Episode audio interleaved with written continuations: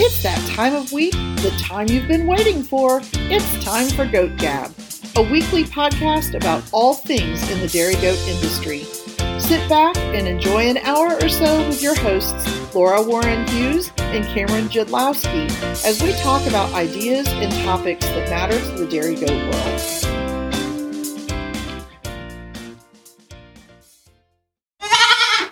Welcome back, Goat Gabbers, to another episode of Goat Gab, where we're going to go off the rails this week. Isn't that right, Laura?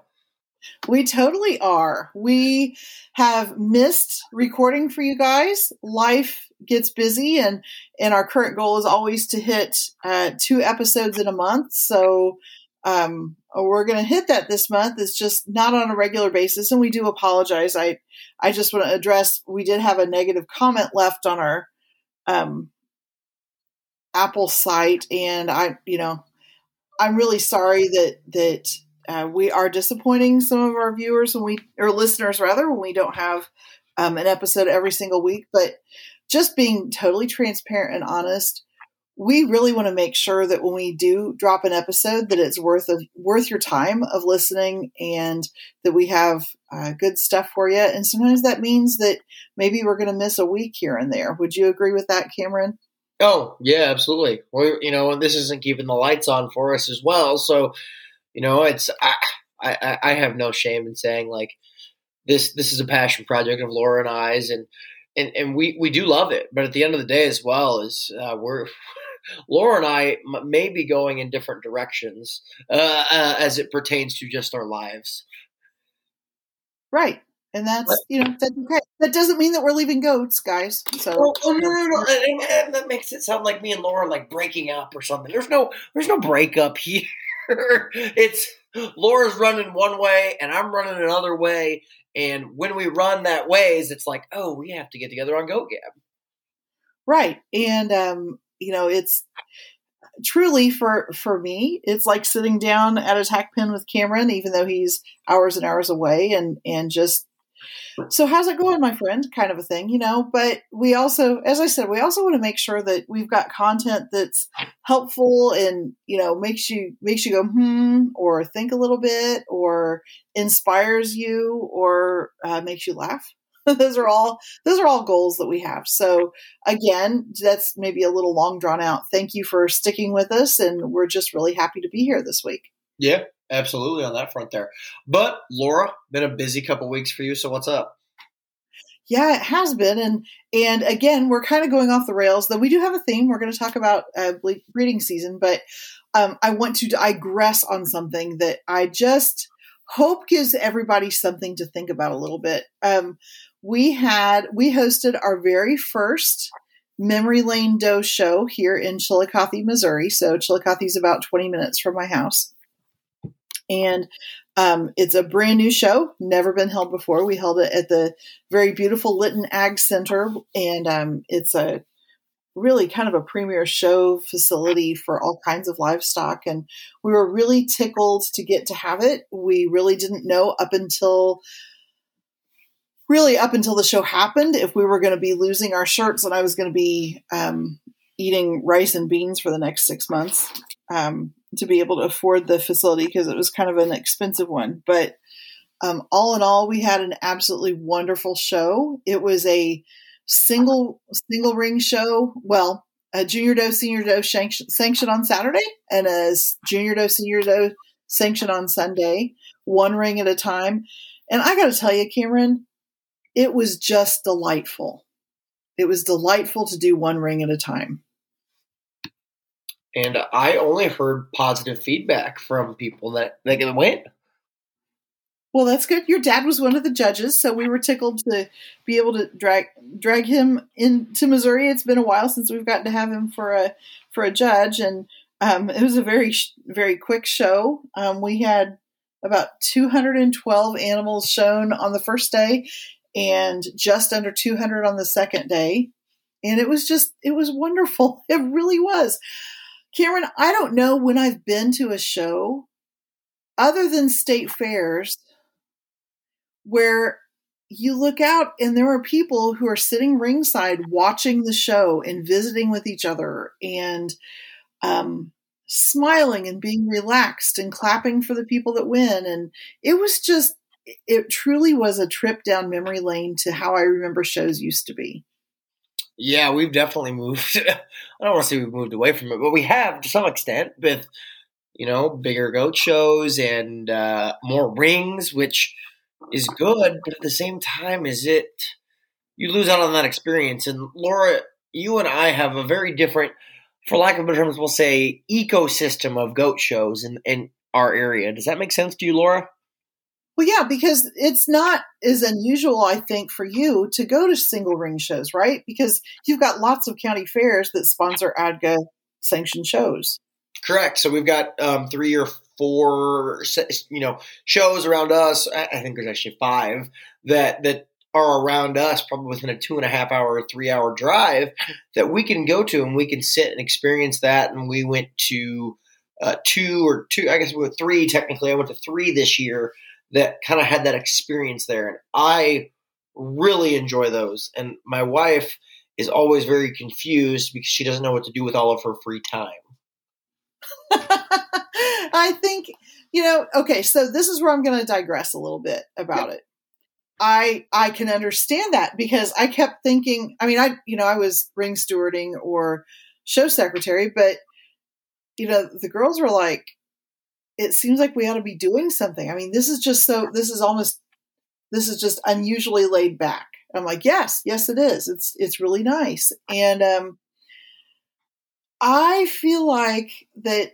You know, there's been a lot of nastiness in ADGA for several years, and you know we're not going to go into the all the reasons behind beyond you know that that that has happened and and so forth. But one of the areas that I think has just been really frustrating for a lot of people is the whole um, you're showing that doe in her regular class. I'm being cheated out of my leg. You know, that's the reason why we go to shows is to get legs. And I really feel like that this show this past weekend for me reminded me that there are things that are more important at shows rather than just getting champion legs. And and the shows that are put on that have like four and six rings, you know, I, I do appreciate the amount of work that goes into those. It's a lot of work. It's a lot of expense. It's a lot to get the facilities and to get the logistics worked out. And if you are looking to grab as many legs as possible, then yeah, those shows are great for that. But for rediscovering the joy of showing dairy goats, of hanging with your fellow exhibitors, of sitting back and watching and learning, I just feel like that this weekend reminded me that that's just a beautiful thing. I agree. I agree wholeheartedly there. And I think because it wasn't as stressful and you didn't have to wrangle all of these volunteers, the people that you did have to ask to help probably appreciated it or less burnout than they would at an exhausting goat show of, you know, 17 rings.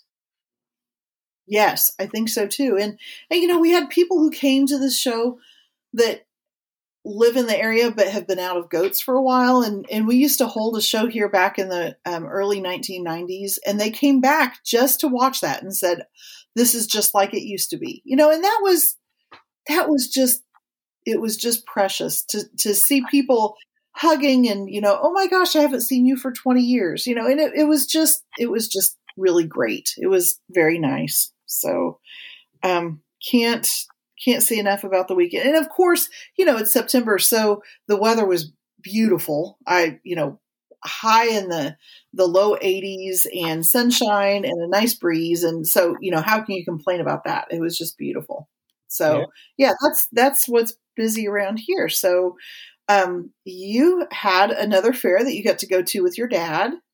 Yeah, I, I did. And so my dad went to the sandwich fair and uh, we chose not to go to the sandwich fair this year because we were having um, some repro work done, and we'll talk about that a little bit later. A lot of my goats were being used for that, so um, we chose not to go. And it's just, I mean, it's not that far from my house. It's like an hour and a half ish, less than an hour and a half. But my dad went, and I will tell you again, kind of that one ring show atmosphere. There was like 350 goats, you know, at a at a count at a little podunk fair in the middle of nowhere, literally the middle of nowhere outside of Chicagoland. Um, and it, in the middle of the week, it's a big goat show. It's it's crazy, um, but it's such a such a nice, very laid back atmosphere. Very, um, you know, everybody helps everybody. Everybody's there to help. It's it's very very nice. So I really enjoyed the sandwich fair. Um, so I went and took a day to help my dad to go do that, and it, it was really really nice to just kind of sit and visit with the friends, kind of like Laura talked about there, um, and really just enjoy the goat show aspect of it as well. Yeah, that's fun. Yeah, so really enjoyed the sandwich fair. Um, had a really good time.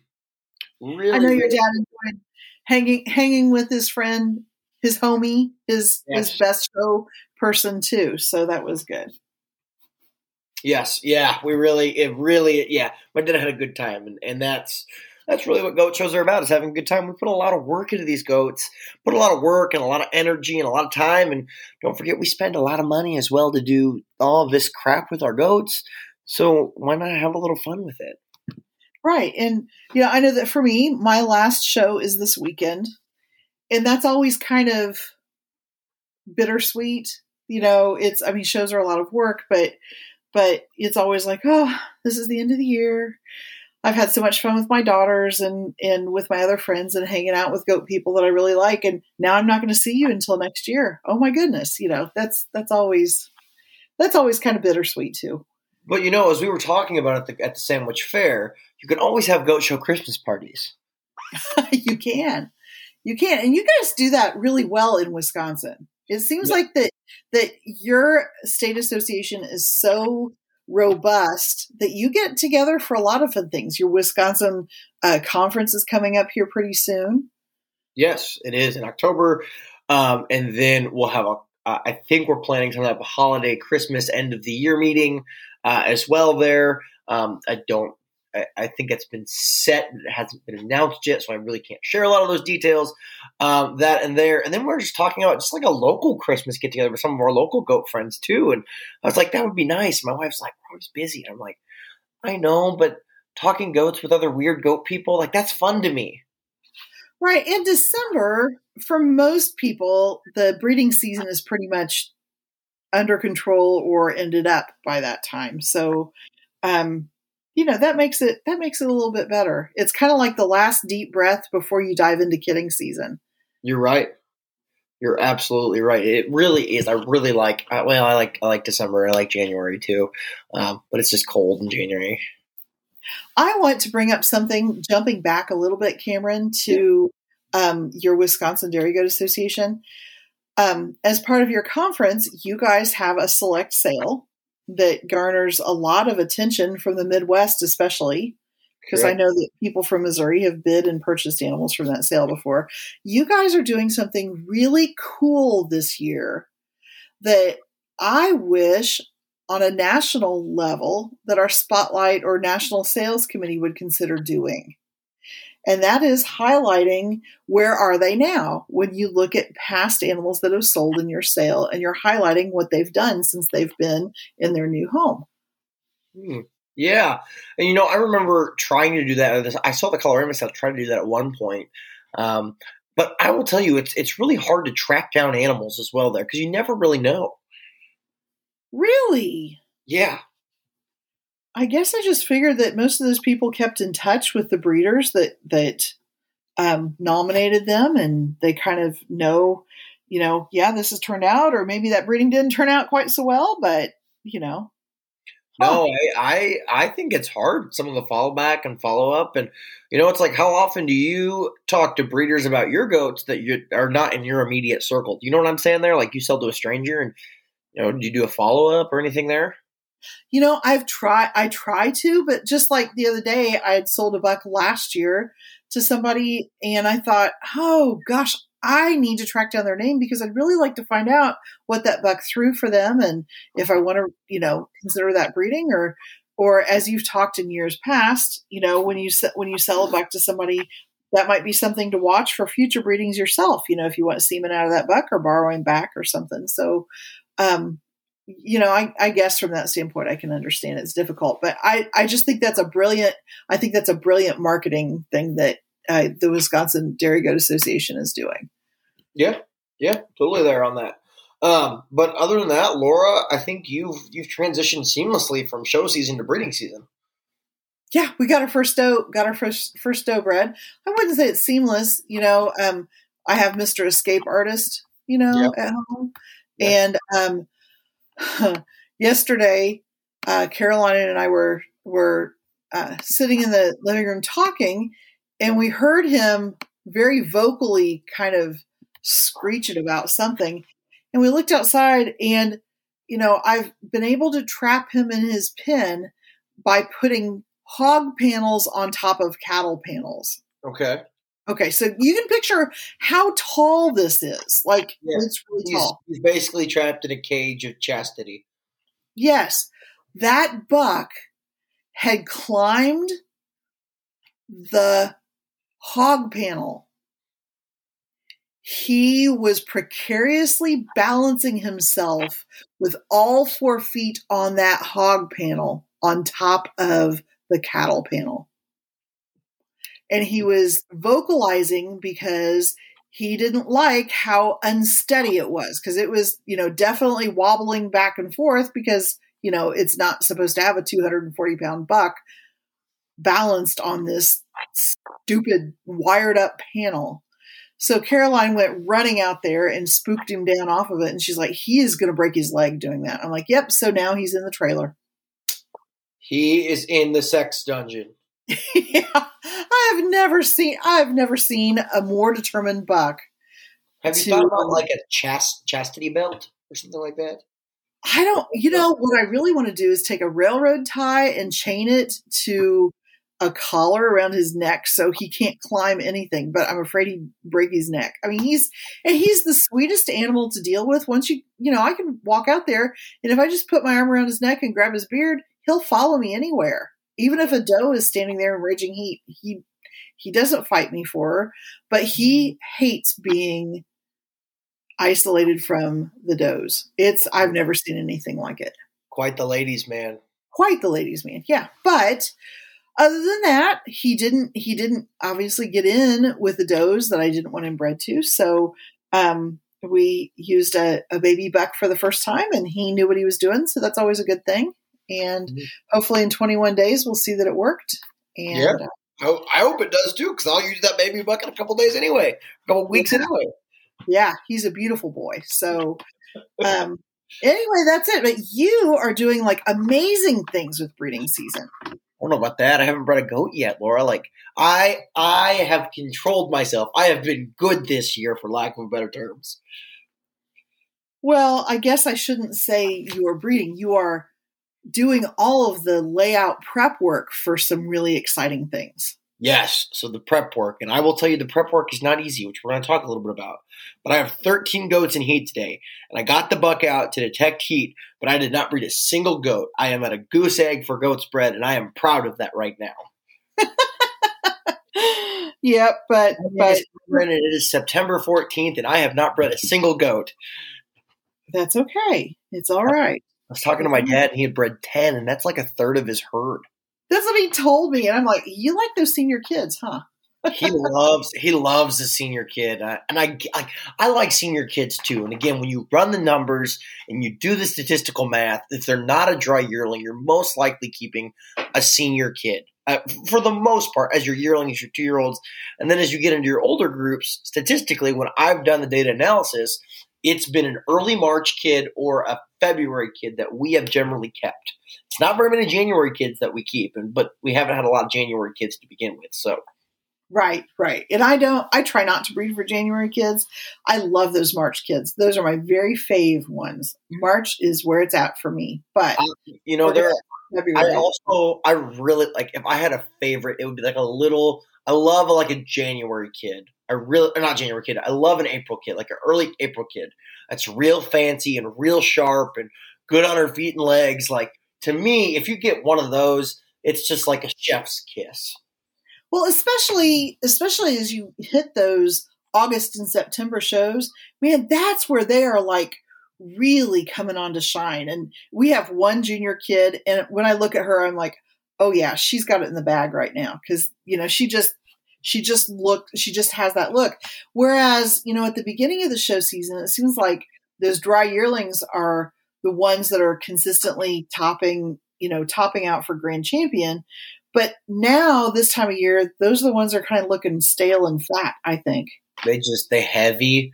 Their pasterns have degraded maybe a little bit. They're they're a little less clean in the front end you know they they ate too many groceries during the year. You know too much grain at goat shows too much grain at goat shows. My girls accuse me of overfeeding at goat shows, and I probably do because I don't like, you know, they're bored. They're in their little pens and they're bored, and I guess they're kind of like me. When I get bored, that's what I want to eat. And so, like, oh, your hay feeders are empty. Let me give you more hay. And they're like, Mom, that's why they get the runs because they're eating that top show hay all day long. They don't need it. They're fine. Um, so yeah, exciting stuff. Exciting stuff happening here. We had our uh, IVFs today. My wife um, did those, and I I'm not going to share results. I'm just very excited about it, and I've got the recips all here. So transfers will go in next week. I'm going to keep my fingers crossed on all those. So lots of good stuff. And then we've got um, two more IVFs at the house that we're doing next week um, in conjunction with some research that my wife is doing uh, as well. So that's really exciting. And then um, I'll put more CIDRs in at the end of September uh, for all of our lap AIs. So really excited about those. Oh, that is just fun, fun, fun. Yeah, it, it, it, it's awesome to have a wife that does all these things. But the problem is, is that, and, and, I've thought about this a lot too. And it goes back to our conversation, Laura, on breeding philosophies. They're kind of breeding how you, how, what, how you do to breed things is like, okay, we're going to do, I think we've got nine lap AIs scheduled, which is great. And if we get, my, my personal goal is like six, like 66%. I feel like that's a pretty realistic number there.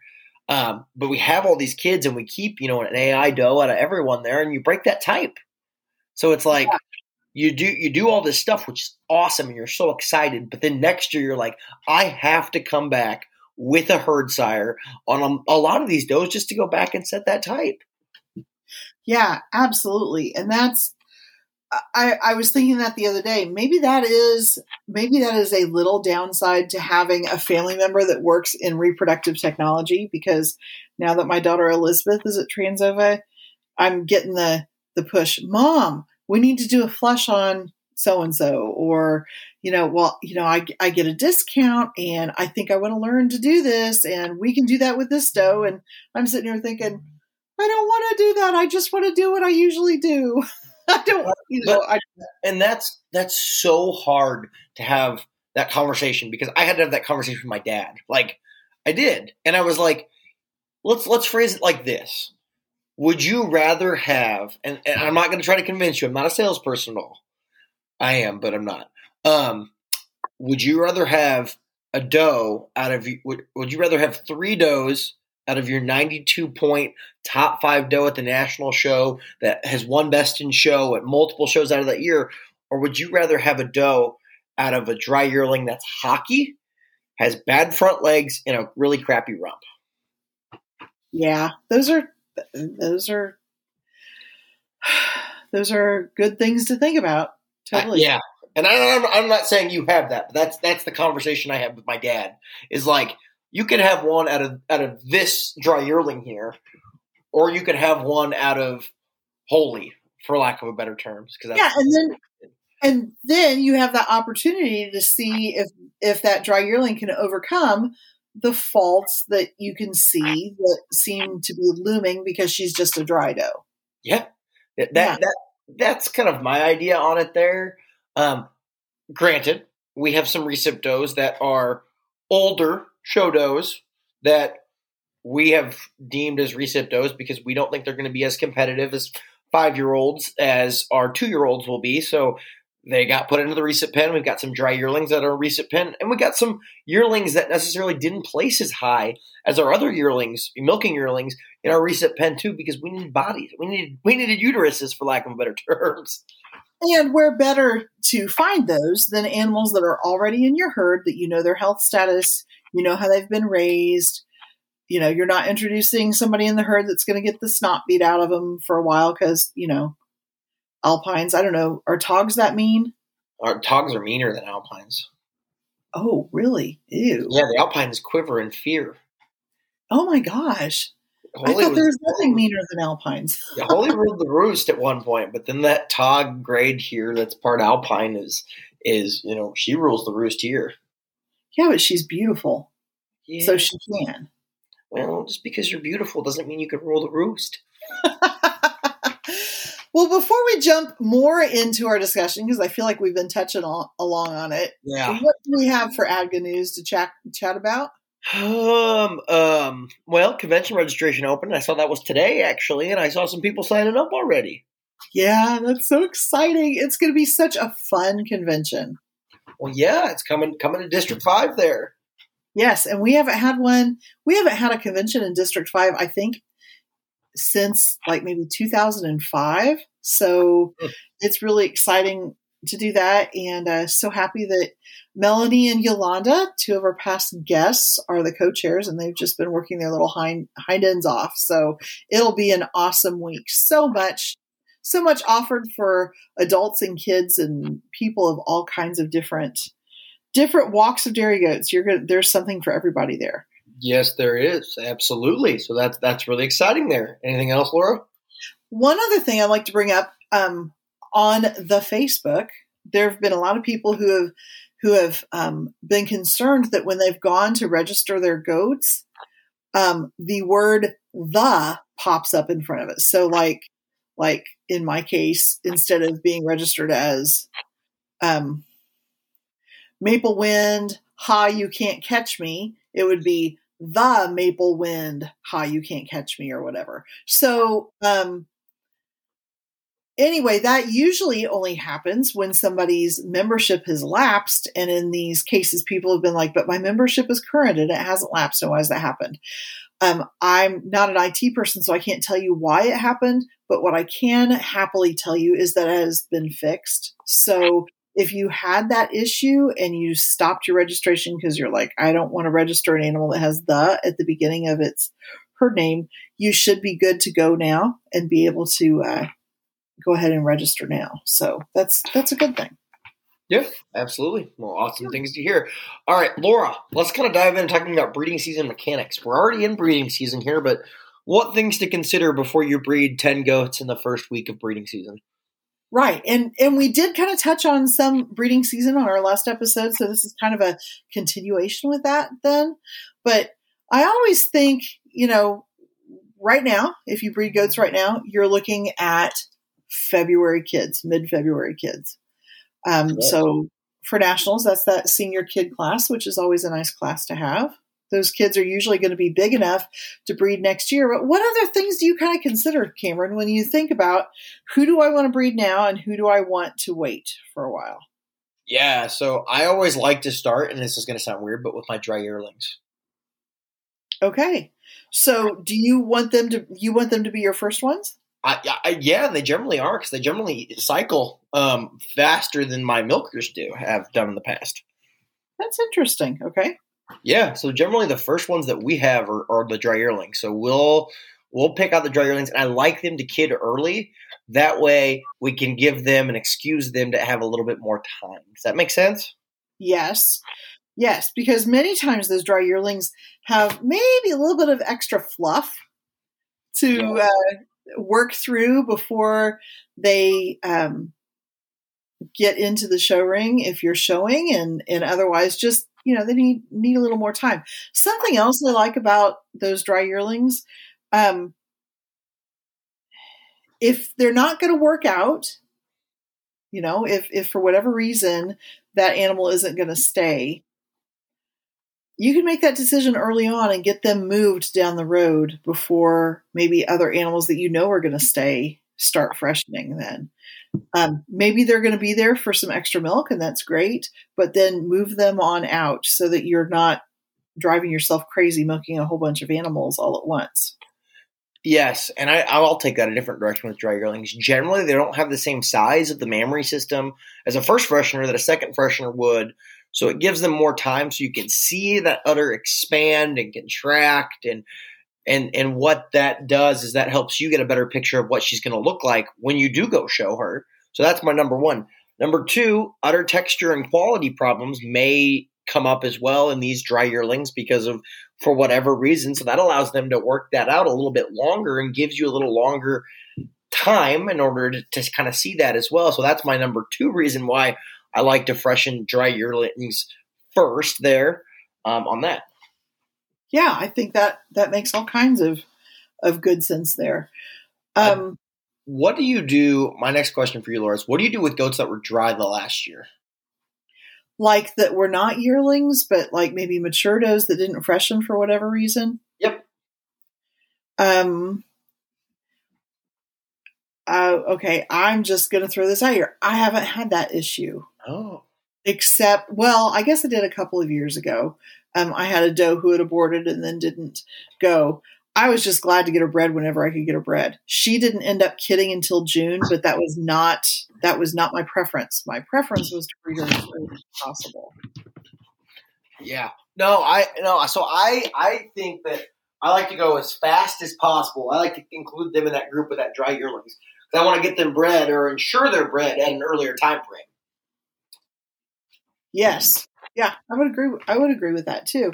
One so, of the things that we've that we've kind of had, and, and again, I you know I was a small herd, especially compared to a lot of people, but um, typically in my family, we don't keep a lot of dry yearlings. I have several this year, but as a rule, I usually don't.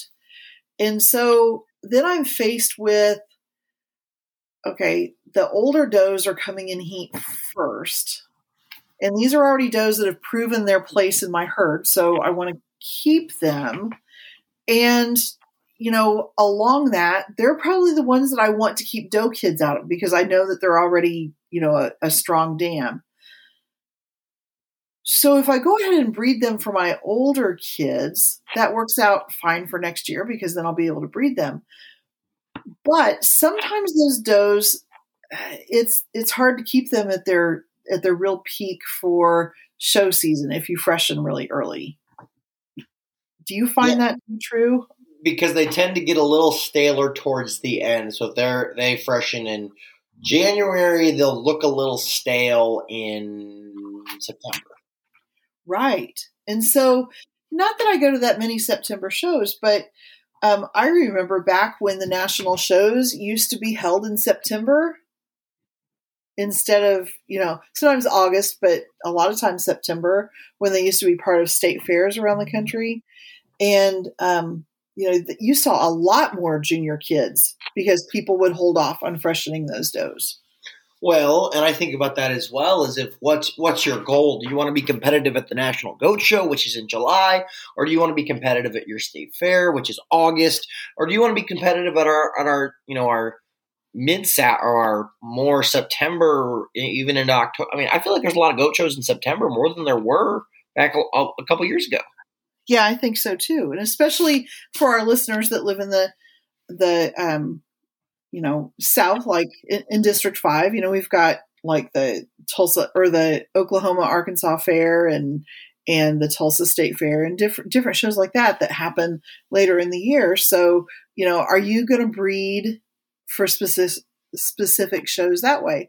And I think that's another one of those cases where if you know your does, like you know that this doe looks phenomenal when she's a month and a half fresh or two months fresh. She might be one that you're going to breed to kid in May so that when you hit that July national show, she is like at her prime. Whereas if you have another doe that you know takes a little bit longer to get into her stride, you might go ahead and breed her earlier so that that she looks best. So, you know, as you're considering your breeding season, be thinking about what your goals are for the year and and where you're going to be going with them. So, Laura, let me ask you this question here. If you were to, I don't want to say quantify this, but, and I know it's different on every goat, but a ballpark general rule, if you have a goat freshen in February, when do you think she looks her best? I, I really think for February, like May and June, is okay. when they look their best. That that's my thought, you know, because they've they've gotten through the if if they had a little bit of a rough kidding, they've gotten through the wonky rump stuff.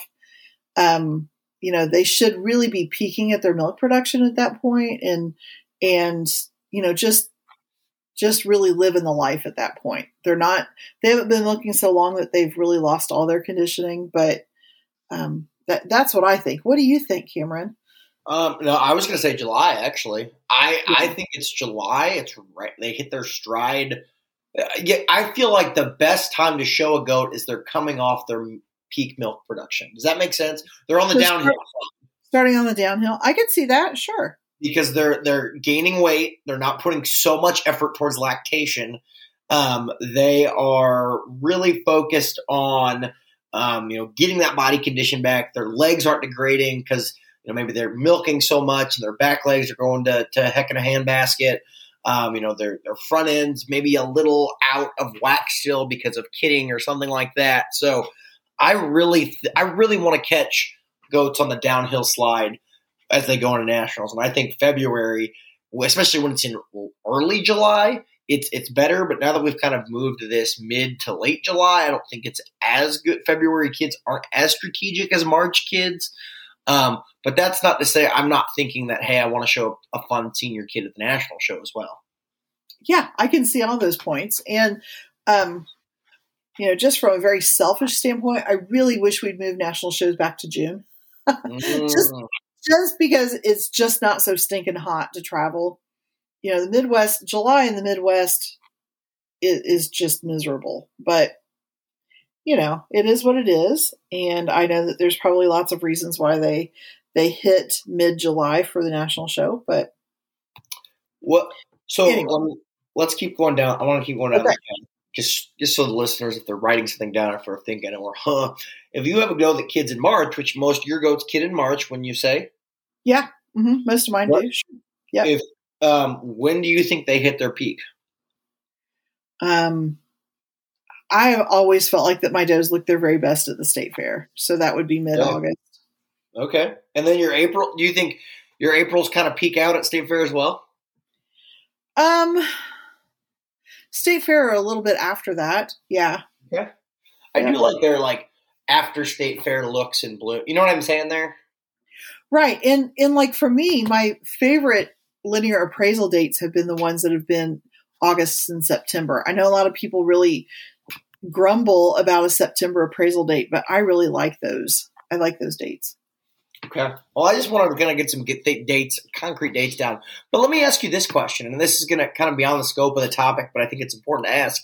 Do you think they look their best because that's when you want them to look their best, and you put more time and energy to getting them to look their best for the state fair, or do you think it's because of the lactation curve or when they kid it out? Wow, that's hmm. I'm going to think about that. You already do you already have a thought on that while I'm thinking? Yes, I, I think I think it's the latter as compared to that there. Um, whereas I noticed at the Indiana State Fair, our goats looked really, really good. But I think at Wisconsin State Fair, they look so much better than they did. And I think it's because I don't want to say I, I didn't want them to look good at the Indiana State Fair, which was in July, but I, the Wisconsin State Fair is like when you live in a state, it means so much more. The state fair means so much more to you than a than than not a live, living in the state. Does that make sense? Yes. No, I I would agree with that. I think for me it's part of that because, you know, I've as I've said multiple times on this uh, podcast, the Missouri State Fair is my very favorite show to go to. I mean, very favorite. Um so yes, you know, we try to put a lot into it, but I also think another part of that question is you you only have so much time in your day that you can allot to goats. And those earlier shows, for me, I, I still got kids on the lamb bars and kids that I'm, you know, extra vigilant about to make sure that, you know, we don't have parasite problems or coccidia problems or that everybody's growing and, you know, I'm weigh taping every couple of weeks and making sure that they're on a good growth curve and and all of these extra things so I don't have as much extra time to put into the to the milking does, you know. Okay. Okay. I mean that makes sense. That makes absolute sense to me. Yeah. Yeah. So, um, let's talk about those older does. Okay. I want to jump back to that because I think that when you're when you're thinking about your breeding season, I, at least for me, I know that I'm always thinking, especially those older older does, like over seven year olds. you're always a little bit concerned that you know maybe reproductively you're going to have some challenges getting them settled or you know maybe they're not releasing so many eggs or maybe you know maybe it's not maybe it's not quite quite the the easy breeding that maybe she was 3 or 4 years earlier than that would you agree with that uh, no, I actually kind of disagree here on the older some of the older does. Okay. I feel like they're just hormonal old sassy girls. I'll I'll reserve the word for what I'm actually thinking.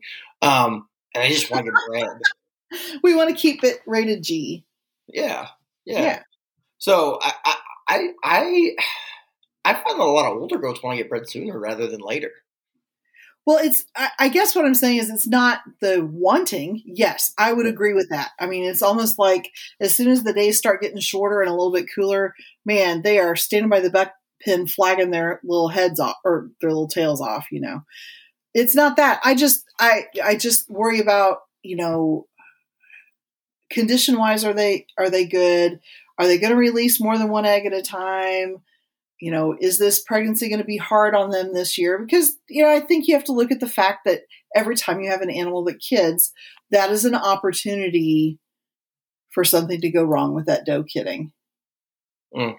And see, this is where I'm gonna I'm gonna push back a little. And, and my well, I'm not gonna push back. Excuse me. I'm gonna say my biggest concern is getting multiples out of my older does, and that releasing that one egg is more of a problem um, as compared to um, younger does. Like that's my biggest concern too. Is like, and I don't know if it happens like earlier in terms of heats or later in terms of heats, but like that single, I found that the, the you know that single egg that gets released or the implants actually there. Maybe there's more that get released, but they all don't implant there. Um, is is the bigger problem in my older does versus um, maybe keeping condition on them or other things. Right. No, I, I, now that I would agree with. And, you know, case in point, my oldest doe in the herd right now, I've had single doe kids for, from her for the past two years. I'm like, okay, this is a doe who used to always give me, um, triplets and quads, and now we're getting singles. So I'd really like to have twins. Yeah. you know, so that's, you know, I think that's something you need to consider when you look at older does is, um, you know, what are we looking at as far as what they're going to be able to produce? What kind of a condition do you have them in? Do you need do you need to spend that extra time of um, maybe flushing their flushing them so that they maybe release more eggs? Do you need to use something um, hormonal wise to help them do that? Of course, you know there's that's always kind of a, a slippery slope there because you don't want to you know you don't want your eight year old to, to kid with uh, quintuplets. I don't think. I think that's a lot to ask for an eight-year-old doe. But yeah, we've had that before actually, and four of them were dead. So that's something that I, I, oh. uh, I would, I would never want. I don't want to see in those animals there. So, um, yeah, I'm, I get very skeptical about you know nutritional flushing because again we have to caveat with nutritional flushing versus other types of flushing that's done to um, do for embryo transfer and IVF and all sorts of stuff there on that. There, um, you know, nutritional flushing to me is is not a great tool in the toolbox if you're not providing high quality nutrition already. Right, I I would agree with that, and I you know I think along with that high quality nutrition, you cannot ignore the importance of a good mineral.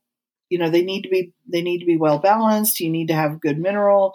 Um, and that that should have started a couple of months ago, but if you haven't done it yet, there's no time like the present. Make sure you have a good balanced mineral for your dairy goats that are going to support um, you know reproductive health and then support that mom and and the load of kids she's carrying while she's pregnant Mm, yeah, that makes sense. So I'm I'm pretty skeptical on the nutritional flushing side of the things, just because you know I, I think two or three kids there on you know when I think about my I don't know Laura, what's your kidding average? Well, it always used to be uh, twins or twins plus, like 2.3, 2.5. That's how, what it always was. Last year, it was below twins. We I had a lot of singles last year, and um, that's why I, I, guess I am maybe a little more of a believer in, nutritional flush because at the time that I was breeding them, we had some hay issues, getting good mm-hmm. hay. So um, they were on a declining nutritional plane at the time that we um, bred a lot of them, and I feel like that that probably hurt hurt my average. Yeah, yeah, I, I think that too, and uh, and that makes sense to me there in terms of you know when you decrease that quality hay. So yeah, yep. So, um, so what else do we want to discuss on those we can't. Hey, Cameron, how old is too old for a doe? Depends. Depends what you want to do. You know what I'm saying there? How much extra effort do you want to take?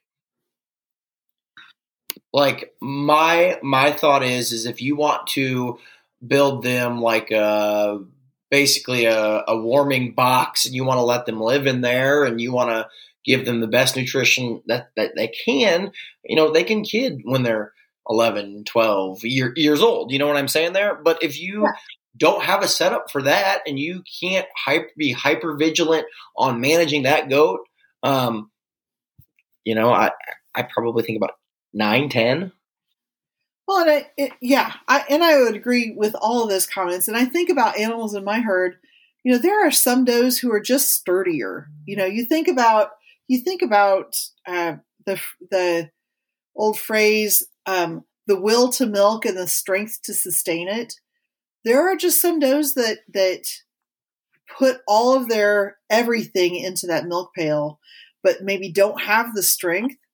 That doe may may not be a great candidate for kidding up into her teens, whereas another doe, um, you know, maybe could handle that with absolutely not even blinking an eye and still be kidding at 12 and 13 years of age. So I think you just have to kind of know your doe and and um, I know that for me, after the age of 10, if I get a kidding out of a doe after 10, I see that as a huge blessing. It's not something that I expect her to do. And, um, you know, if it's going to be to the detriment of the doe's health and she's just not, not in a good shape, it's retirement pin for her. I won't, I won't ask her to do that. Yes. I, I will also say that you and I probably have different versions of the retirement pen as well there. Whereas I won't keep a goat in the retirement pen unless she's probably breeding or something like that there on that. So yeah. Well, and I think too, another management tool that you can stick into your toolbox, just because you breed a doe doesn't mean that you need to keep her in milk for her whole lactation. Um, because we've had older does before that we've bred and we've kidded, and then we just dry them off. We just don't milk them after that, and they've done just fine with that. And this is where I, have had the exact opposite of that experience. Really? Where, whereas, yeah, whereas we bred a we bred a ten year old, we freshened her, and then we dried her up after she kidded, and that about killed her. She looked so bad and went so downhill after we dried her up. It was like she almost had no will to actually live anymore. Oh, that that breaks my heart. Yeah, it was weird. It was really weird. Never seen anything like it. Whereas, like, I, I think it's goats that are in that mindset. You know, you've trained them since they're yearlings to to do that there, and then when you break them out of that routine, for lack of a better terms, they they're like, I, I don't even know what to do with myself. Oh wow! So again, I guess you just have to kind of know your goat. I mean, yeah, like I like I I didn't expect. I mean, like I thought we knew our goat and we knew her well, and and you know she was she was ten and like we were like, okay, we're just gonna dry you up, and we'll put you we'll put you in the dry pen after that because we had a dry pen at the time, and it, she did not thrive in the dry pen. Oh, bless her heart. Yeah, yeah, yeah. So yeah, I, I I do I struggle with the concept of breeding and then drying up, or you know, kidding out and then drying up right away there because it almost I don't know. I think they do need that will to milk a little bit as well there to give them some purpose. Well, yeah, I, I, I can see that point too. So maybe it's one of those things that if you try it and you see she's going down here, like, okay, well, we will. Let's just milk you once a day. Yeah, yeah, yeah. No, I'm not saying that people haven't done it successfully. I'm just telling you from that experience that concerns me there. And then if you want that goat, maybe the next year she freshens, she looks like a rock star. What's that body trained to do then? To go back to that last year, where that's done, and and that's not super healthy for the animal either. So I guess that brings me to a question for you, and again, kind of associated with breeding things. Um, I have had people told who have told me that if you your does get used to being dried up early, like I know a lot of people that wait until the state fair is over and then they dry them off right after state fair. So, you know, they could have a March to August lactation. That if you do that for their first lactation, you kind of set them up to do that in the future. Has that been your experience? Yes, yes, it has. That's because I will. Here's my example here I am currently drying up after my September test, which I've already had, my yearling milkers. Okay. And those yearling milkers are working hard. Um, however, I was drying up a four year old too, and, and, those yearlings don't necessarily want to dry up. And I kind of want them to to get a little bit more growth and development on them as well. And they got a shorter lactation, and they're not even close to getting their stars type thing because most of them fresh into late March um, there. So, so like we're not I'm not worried about that at all, like getting stars or whatever on them. My biggest thing is getting them a little bit more growth and development, but they are they are so hard to slow down because they're so used to going uh, 100 miles an hour, for lack of a better terms, right now. So, whereas I have a four year old right now who was freshened as a yearling, dried up very quickly after that. She did not freshen as a two year old due to some choices that my, my wife had to make when she was in vet school. Freshened in as a three year old, came in with not a lot of milk, not super productive at all. Came in as a four year old, milked okay. She actually got her star this year um, on, on fat production. But I will tell you that when I took her to once a day, um, she looks like she is about ready to give up milking, like completely. And it and it went from zero to sixty really quick. Wow. Because she's so, she's so used to that. Yeah yeah, I I can see I can see where that could could happen too. I mean, I think honestly, um, from a human lactation standpoint, we've seen that happen with people too. So, yeah. um, interesting. So that's another aspect too. You know, if if um, maybe that's another good reason to to breed those dry yearlings early, and maybe even some of your um, first freshening yearlings breed them a little earlier so you can make sure that they get a decent lactation to kind of set their milking mindset with that first lactation. Yeah, I agree. Um, so one thing I want to talk about too is have you ever thought about using breeding as a tool to dry off? Yes, I have done that before. Um, yeah. And it's funny I, to me, at least in my herd, it seems like different families approach that or do a little differently with that. I have some does that that before they even miss their next heat cycle, I can tell you that they're bred because their lactation almost drips to nothing. And then other does, I think you could milk them through their whole lactation and never see a difference with that. Have you? Has that been your experience?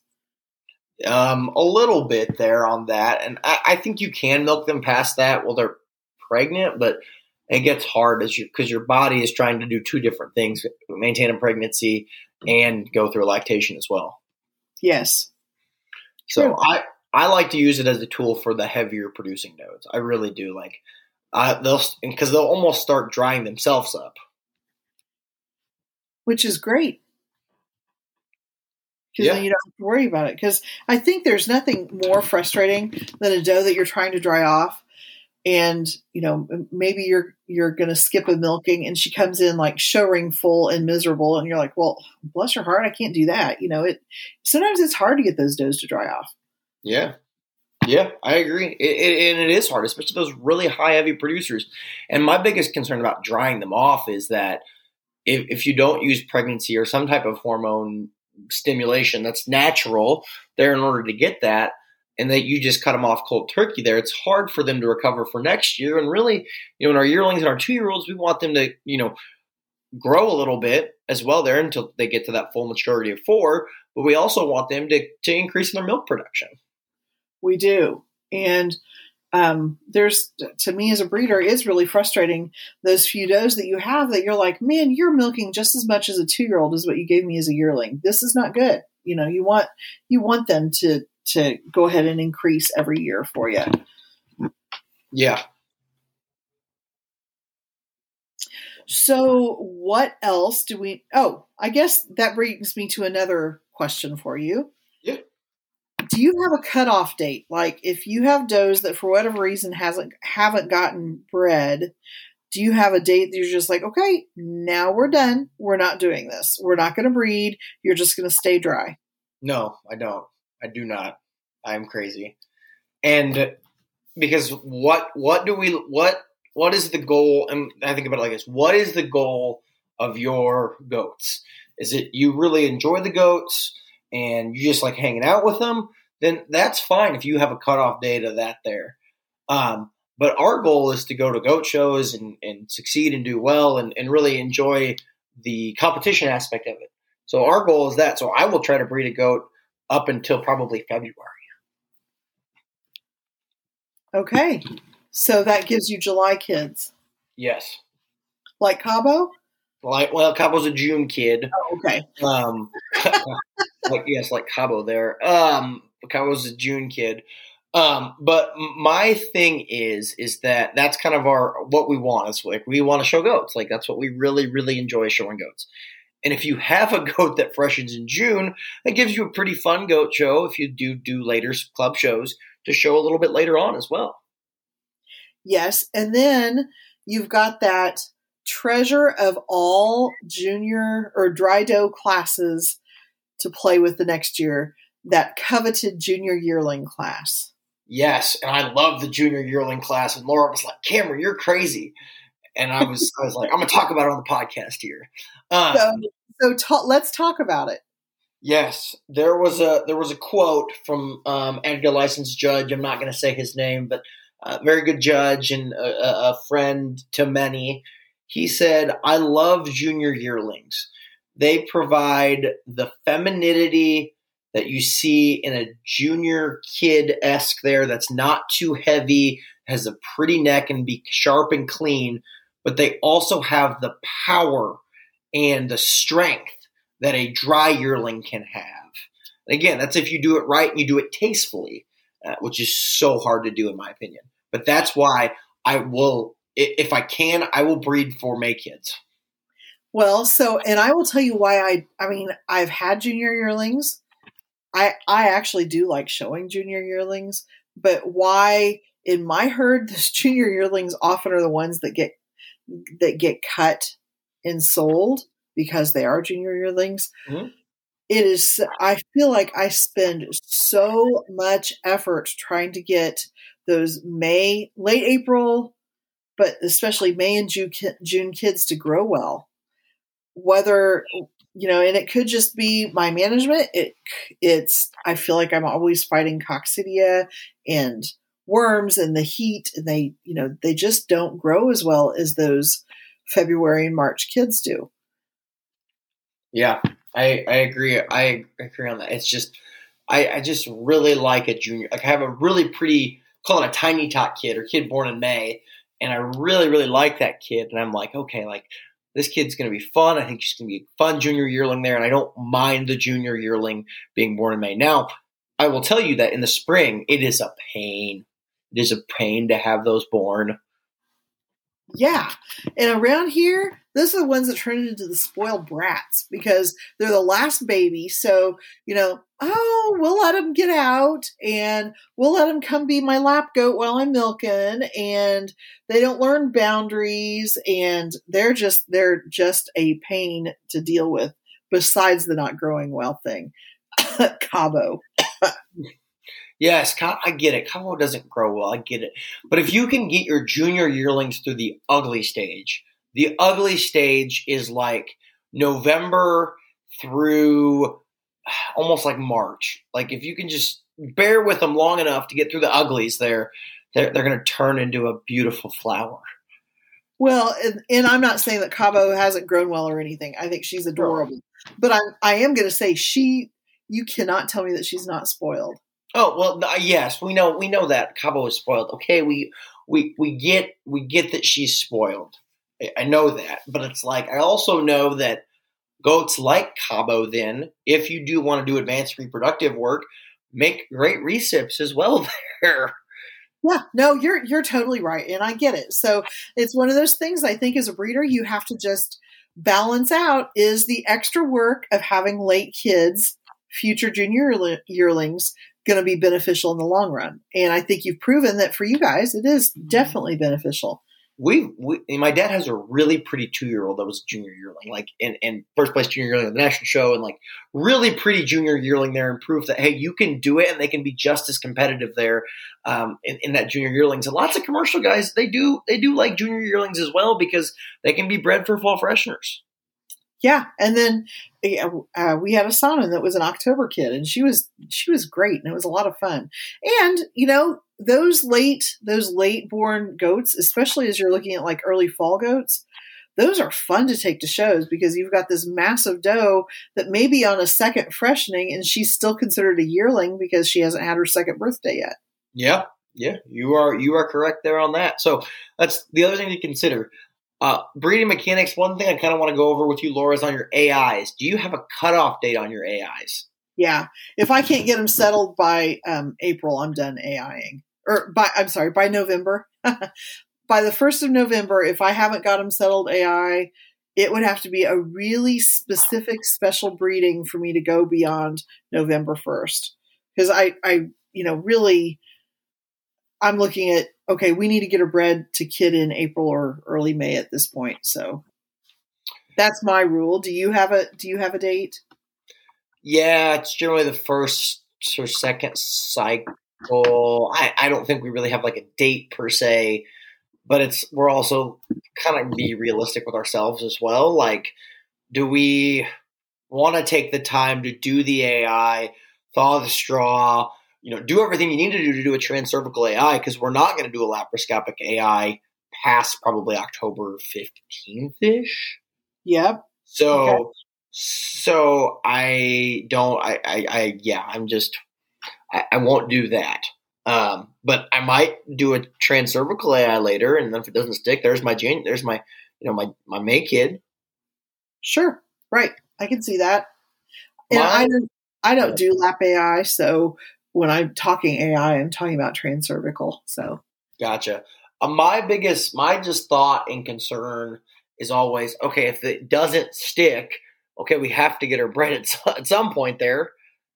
Right. Yeah. That's what, that's what the concern is because, you know, again, we don't want to leave them dry for that year. And, um, especially when you're looking at July kids, huh, I don't want to take a goat you know, I, I don't want to be gone at national show when somebody's kidding. So yeah, there's there's just a lot to consider there. Yeah, no, I, I agree with you on that. On AIs, I kind of want to talk briefly about this here. On your AIs, do you ever want to go more than one round? Do you want to say, you know, it's September 1st and your goat's in heat, you do an AI, she doesn't stick. Do you want to go a second round? Uh, I have. I have done that. Okay. It really depends on the doe and the breeding. You know, if I'm if I am like adamant that I really want to breed a future junior herd sire, for example, I would do it. I would try it twice. I won't do more than twice. Okay. Um, and then if, Yeah, if I otherwise, no. I'll I'll do it once, then I'll I'll back up and and you know go to my live breeding. Gotcha. And then do you ever do three rounds with Jose Cuervo? no. nope. Nope. What do you do? Um, if it's something we really want to make, we'll do it twice. But if it's but if the live breeding excites us just as much as the AI breeding, does, we'll just do that. I mean, I we generally don't go past once, unless unless it's like into September. Like if you go into September and it's like, oh yeah, this is good, but like if you're past October twentieth and you're doing an AI, that's just that's just playing with fire. You're just you're in my opinion, you're setting yourself up to breed a goat, and you're not that goat's not going to be bred again until late uh, November. So right, yeah, and that's you know, and then there's always a chance that maybe that's not going to take, and then oh shoot, you know, now you're really up against a wall. I, I can tell you this 90% of the time, I can tell you if an AI is going to stick or not mm. when I do it. Like, Like I just, I just know if it's it. I can tell you if everything felt right, it's probably gonna gonna take. And if I'm iffy about it, it's probably not going to take. I don't know that I've gotten any iffies settled. Does that, if that makes any sense? Mm-hmm. Yeah, no, that makes sense. That makes sense to me there. Um, one other thought I had is do you have a rule of thumb you have on your kids, or is it whenever they come into heat? Um, I really follow that they've got to be at least 80 pounds before I'll breed them. Mm-hmm. And I really don't, I have freshened some at 11 months, but I really don't like to freshen them before they hit that 12 month mark. Okay. Do you have a rule of thumb that you follow with your kids? No, I don't. I wait. So some of these, some of these kids are actually, uh, some of my kids this year are actually the recips for our goats. So um, some of them may be kidding actually before they're over a year old. Um, but they're also uh, the two that will be doing that are actually over like 110 pounds. So it's it's no big deal on the weight scale there. Um, they're they're pretty fat. So um, I'm, I'm not too concerned about that generally, but I won't breed a kid until October. Okay. Well, I have two kids that are bred. Oh, so that girl, is spicy. Well, um, yeah, uh, not. I, I'm not terribly happy about them being bred, but um, you know, they're both 90 plus pounds, so I'm not too worried about it. And they'll freshen just a little bit before their first birthday, but not too much. So, gotcha, gotcha. There, uh, that that's yeah. I, I don't want. I don't know. I want to. I want to kind of ease into milking too. Now, do you think about breeding mechanics? Do you want to ease into milking, or do you just want like a dump it all out and all of a sudden 13 goats are kidding? I like the dump it all out and all of a sudden 13 goats are kidding. I really prefer that. To me, again, you know, when you've got, at, when you look at limited time, to me, it's a lot of work for the first couple of weeks. You know, getting into the milking, having all these kids that need to be fed and taken care of, and and all of that, and then it's easy sailing when you've got the majority of your um, breeding season done. Mm-hmm. I like it that way, but um, if I'm going to pull a milking machine out to milk three or four, I might as well well milk twelve at the same time. So. Gotcha. You like you like to ease into it. I, I do like to ease into things, and I'm like mentally prepare myself. I, like in February, I'm not going to be mentally prepared in order to milk 13 goats with the milk machine. well, and you know, you're a little bit colder up there than we are here, too. Yeah, yeah, we, we are. I, that is something to consider there when it comes to breeding mechanics, as well as what's your temperature like and what's your barn like. Right, because you know some of our listeners probably milk outside, or you know maybe in a three-sided shelter and those winter winds can get really cold so that makes it that makes it kind of challenging yeah yes it does laura we've we've went along over our hour ish but great conversation yeah and i think you know i think it's like anything else make a plan mindfully figure out why you're going to do what you're going to do and and try to try to look at all of the options there think about what works best for your locale for your setup for what your goals are and uh, we hope everybody has a really successful breeding season. Yeah, we really do too. Hopefully, they learn a little bit, taking in kind of some of the thought process we have there on that, and uh, hopefully, you enjoyed it. Yeah. So, as always, Cameron, where can they find us on the World Wide Web? Um, they can find us anywhere where they get their podcasts Apple, iTunes, Spotify, uh, Google Podcasts, anywhere where you get your podcasts. Um, you can find us on the Facebook. Go ahead and like that page. Drop us some feedback. Again, we listen to your feedback. We, we really do, and we do try to implement it. Um, however, again, we are just two people that do a podcast for fun. Yeah. Yeah. So thank you for being part of our family. We hope everybody um, has a great week and a successful breeding season. And we will see you all on our next episode of Goat Gab.